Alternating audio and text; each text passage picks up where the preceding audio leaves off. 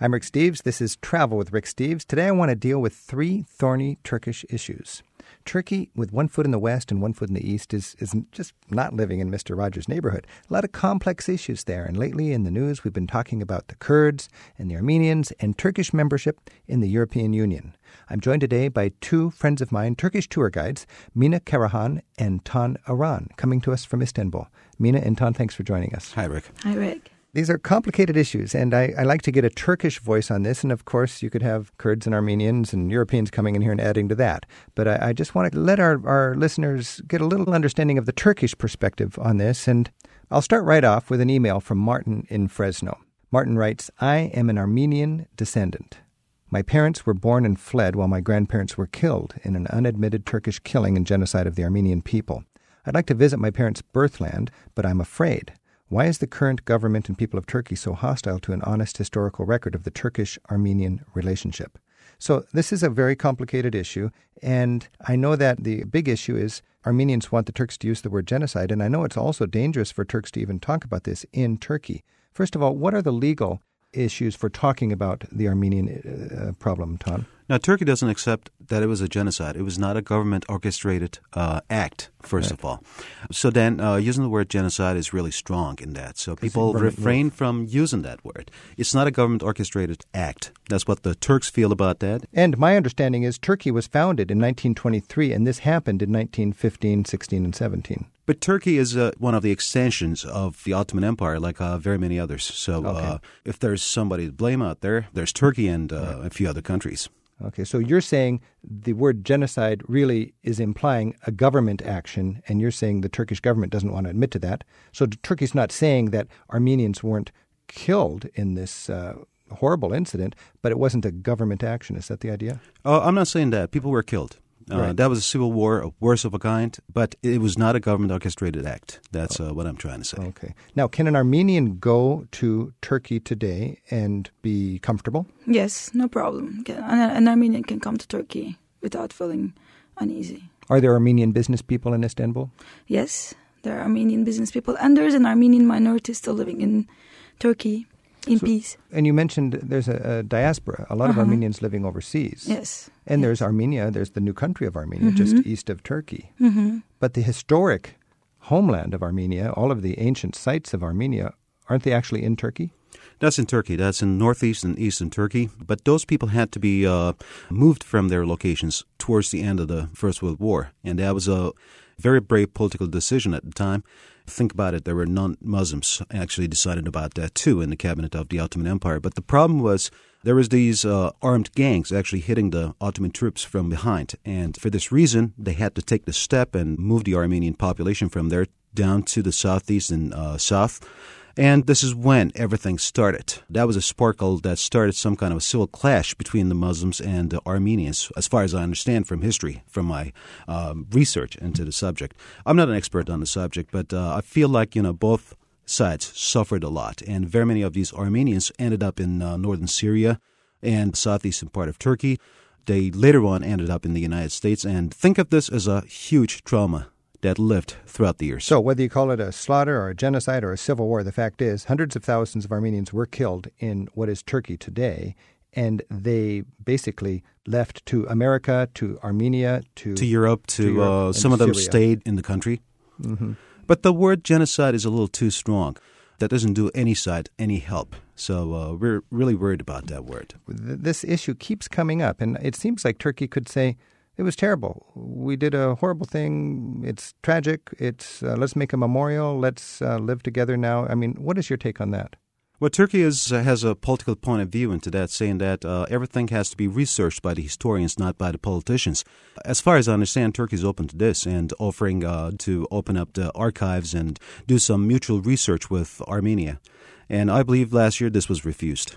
Yes. Armenian archives are not open to public the archives in Armenia. In Armenia. Yes. So there's a dispute about who can, how can historians get at this and get the issue away from the politicians. And a Turk would say people on both sides have a political agenda in the way they want to describe this. Um, you know, both sides suffered from this, and um, if if there are some people out there who would like to know what happened back then, nobody wants it more than the Turks. Right.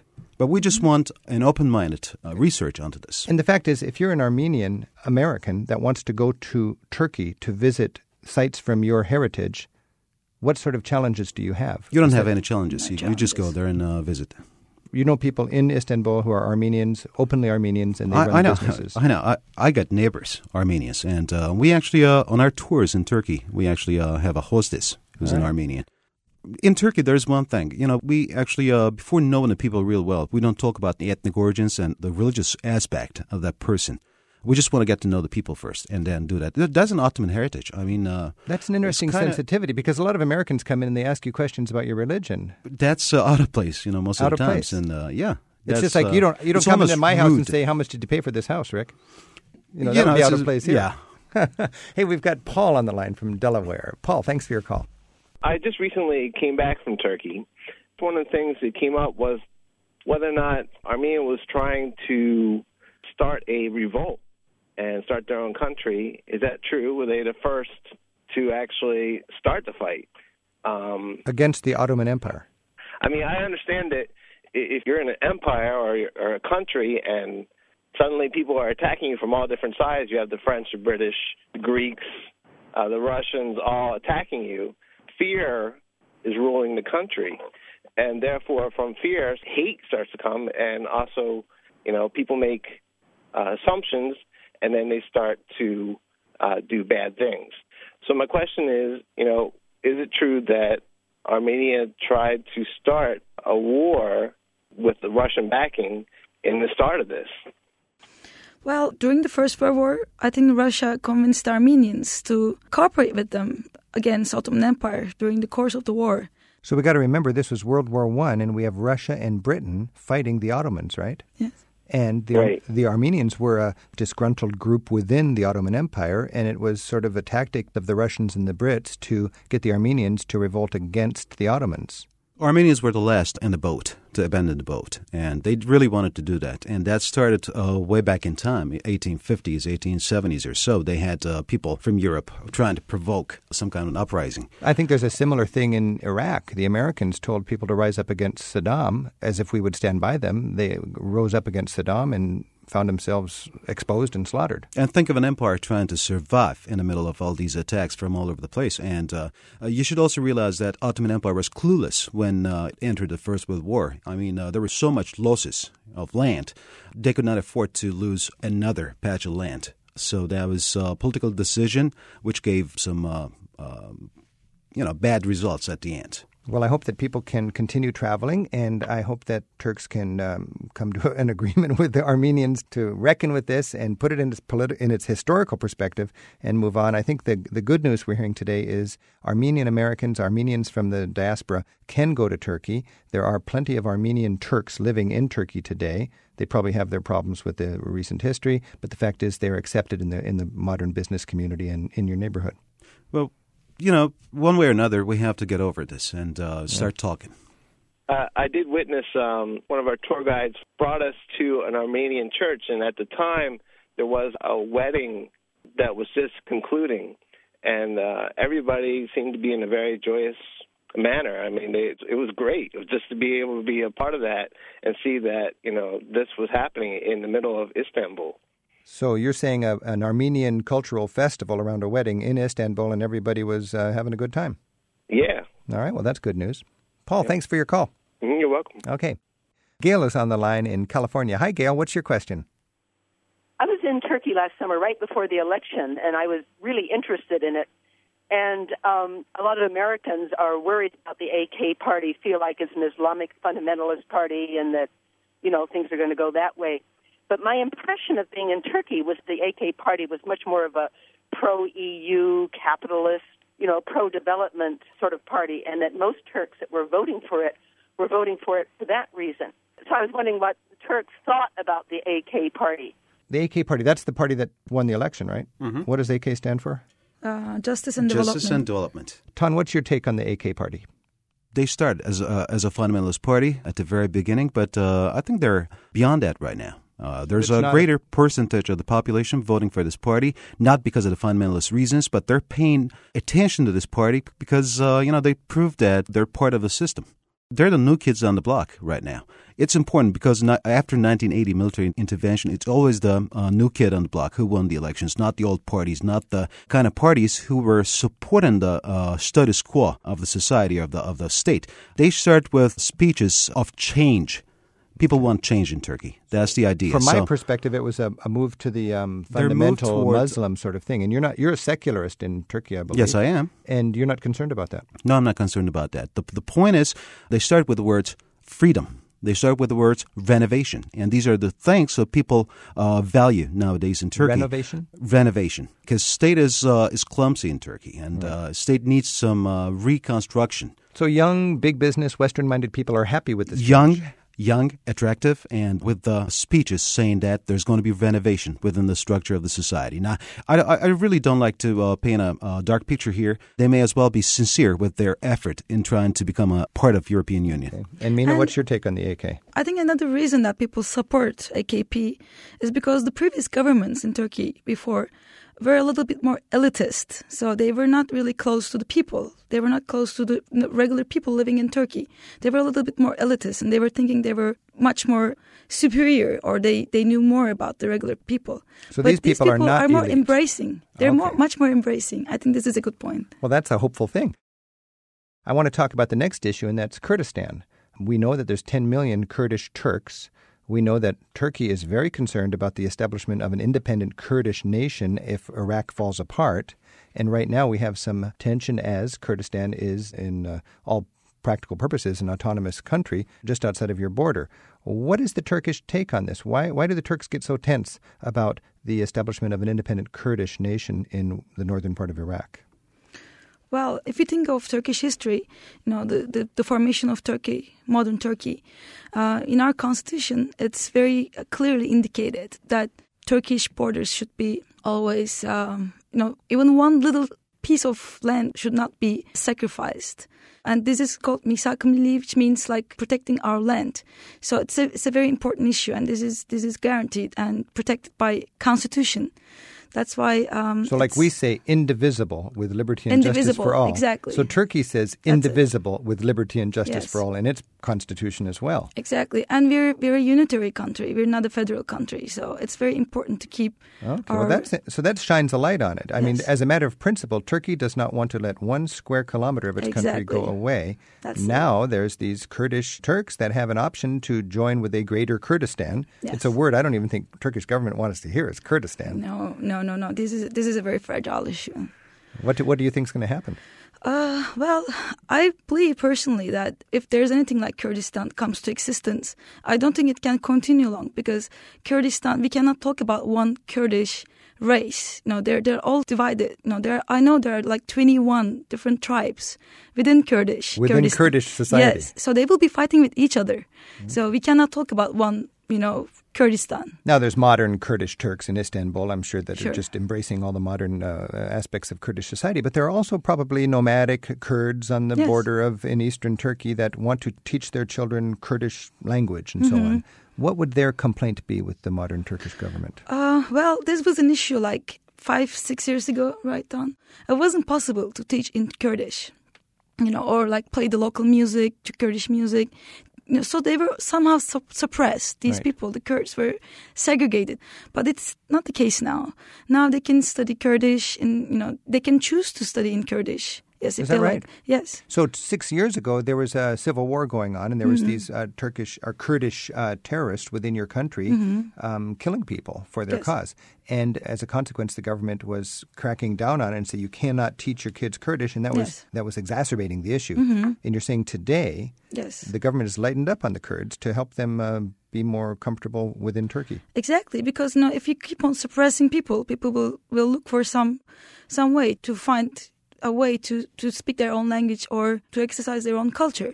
So Turkish government understood the fact that we should just let them do whatever they like. But as long as the Turkish government believes there are separatists operating out of Kurdistan, south of the border in northern Iraq, That's true. the Turkish government feels it is justified Mm-hmm. to send its army south of the border to get those separatists, just like the American government sent troops down to get Pancho Villa when he would make raids into our country or something Yes. like Yeah, that. but they're terrorists. Turkish government now can separate between Kurds and terrorist Kurds. See, I mean, it's nothing against Kurds, but it's against the terrorists. And it's violating the notion that Turkey is one nation, indivisible. True. I'm speaking with Mina Karahan and Tan Aran, two guides from Turkey, and we're dealing with the thorny issues confronting Turkey today. I believe Turkey's the size of Texas with, what, 70 million people? Is that about right, Tan? Yes. And um, about 98% Muslim. And the big issue now is is Turkey going to join the EU? The EU is 400 million people. Mm-hmm. and it's an aging continent. This is a problem. The European Union is they're so rich and they're so educated. They're just uh, hedonists. They're not having babies. They're living longer and having smaller families. It's an aging population. Uh, and the average age in Turkey is only 25. 25. So Turkey is the. Uh, I'm a senior citizen. so Turkey's the the uh, regeneration of Europe. If they're not going to wither away, a lot of people see that that way. Mm-hmm. Uh, on the other hand, it would complicate things because you have what is the third biggest Turkish city, Berlin or something like that? Mean, sounds like it. Something like that. So there's a lot of Turks in Europe already, but there is this problem of Muslim people not assimilating, but having uh, um, stress within the countries in Europe. So we've got that scenario, and the big issue is will Turkey join the EU? Do Turks want to join the EU? I think most of the Turks want to join EU, uh, but their only concern is uh, the cultural. You know, they, they they want to keep their culture. They don't want to be European, or they don't want to be assimilated by European culture. I think this is the major concern. But of course, the Turks want to be a part of European Union because of economic reasons. So you just want to get the economic benefit of joining the EU without giving up your heritage. That's true. Yeah, that's the main concern. Do you want to join the EU? Me personally, As yes. A Turk? Yes. Why? Well, we've always been a part of Europe, starting from Ottoman Empire time, as uh, Ottoman Empire was always existent in uh, European continent. And I believe that the regulations that are brought by European Union will be of great benefit for Turkey, and it's going to be a great benefit for Turkey so far as economy is concerned. Or also it will help politically, I believe. To make Turkey more moderate and modern and democratic, you mean? Yes. So that's a stability issue if Turkey was to join the EU. Yes. Tan, do Europeans want Turkey to join? I don't think so. Why not? Well, there's so many reasons for that. Uh, that very many reasons uh, Turks have, if if they want to be part of Europe or not.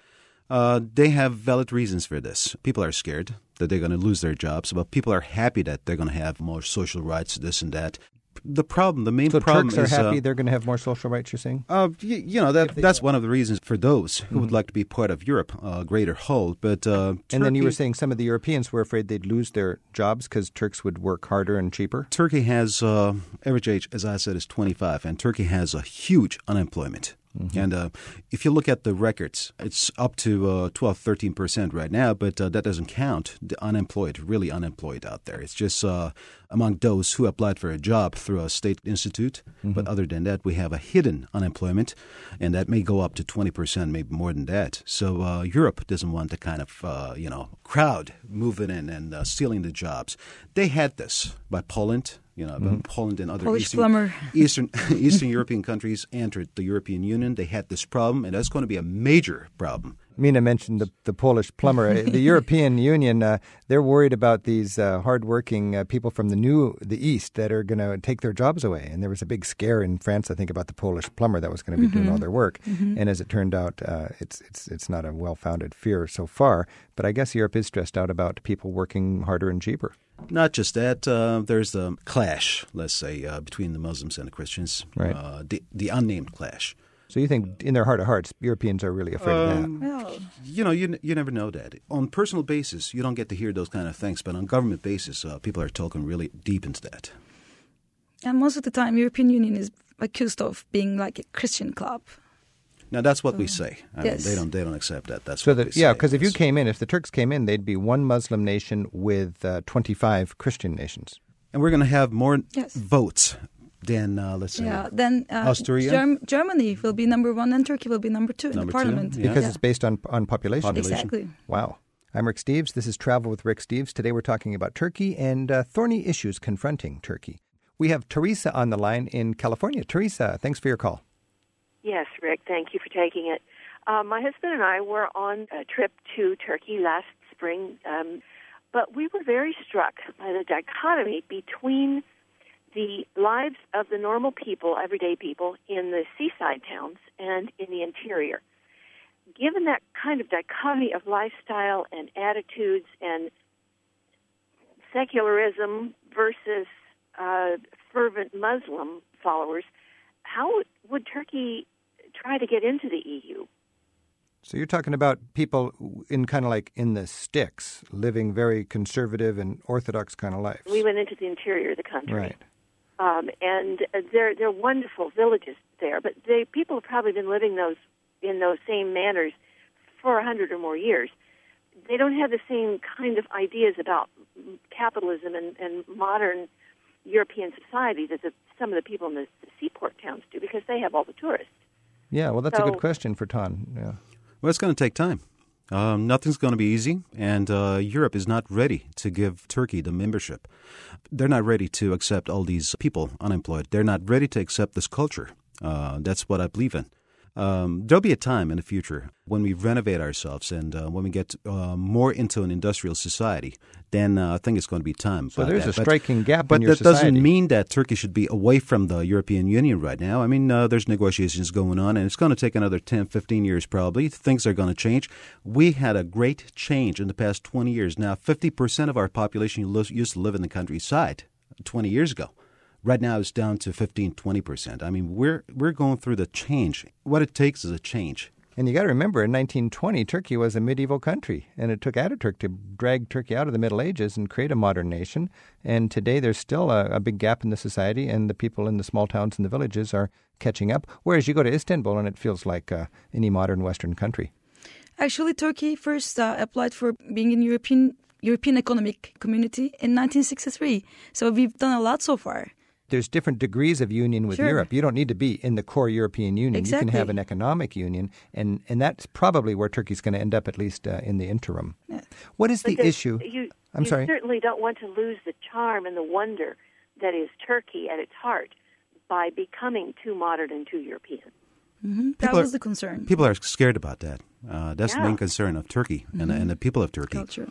I think the governments are sometimes more in favor than the people because the governments see it as an economic uh, reality and the people want to preserve their heritage. Is there anything to that? In Turkey, governments are populist, mm-hmm. and uh, they're they- they go with the crowds. They go with the crowd.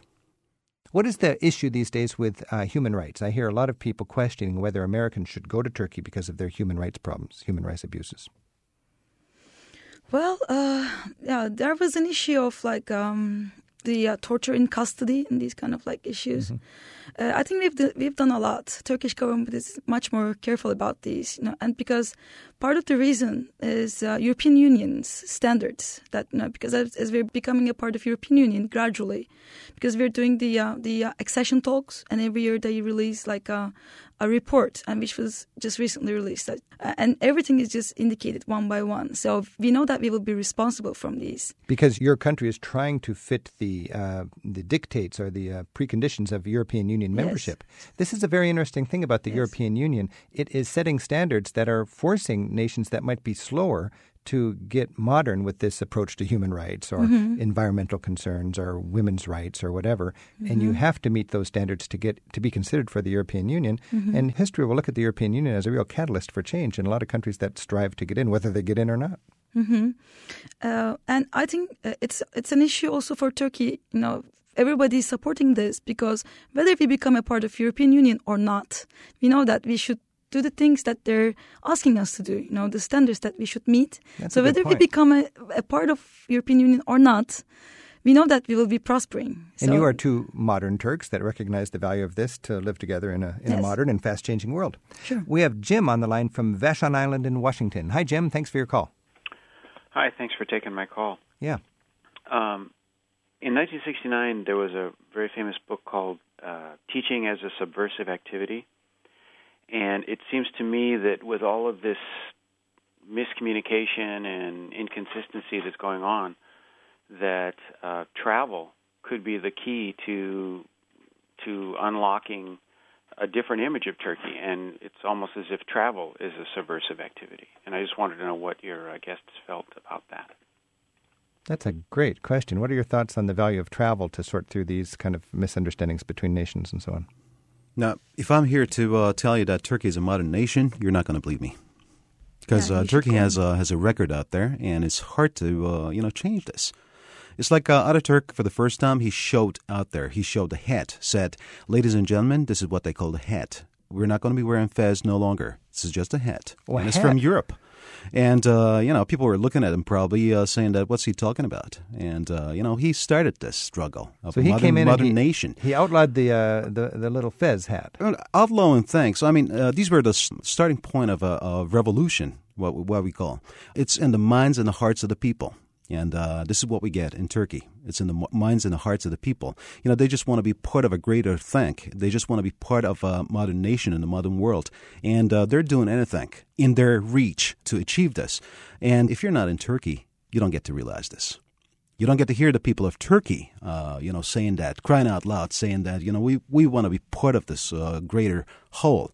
And, uh, you know, you just have to go to Turkey to uh, listen to people, talk to the people. And Turks are outspoken people.